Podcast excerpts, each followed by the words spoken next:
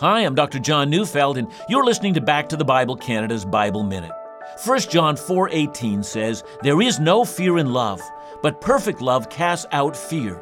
For fear has to do with punishment, and whoever fears has not been perfected in love." The wonderful truth of the gospel is that Jesus is our redeemer.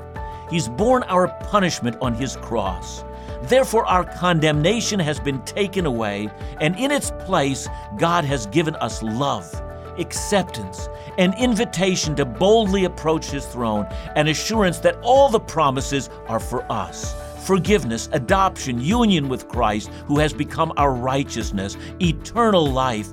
Fear is cast out. We can now approach the hour of our death knowing the smile of God rests on us.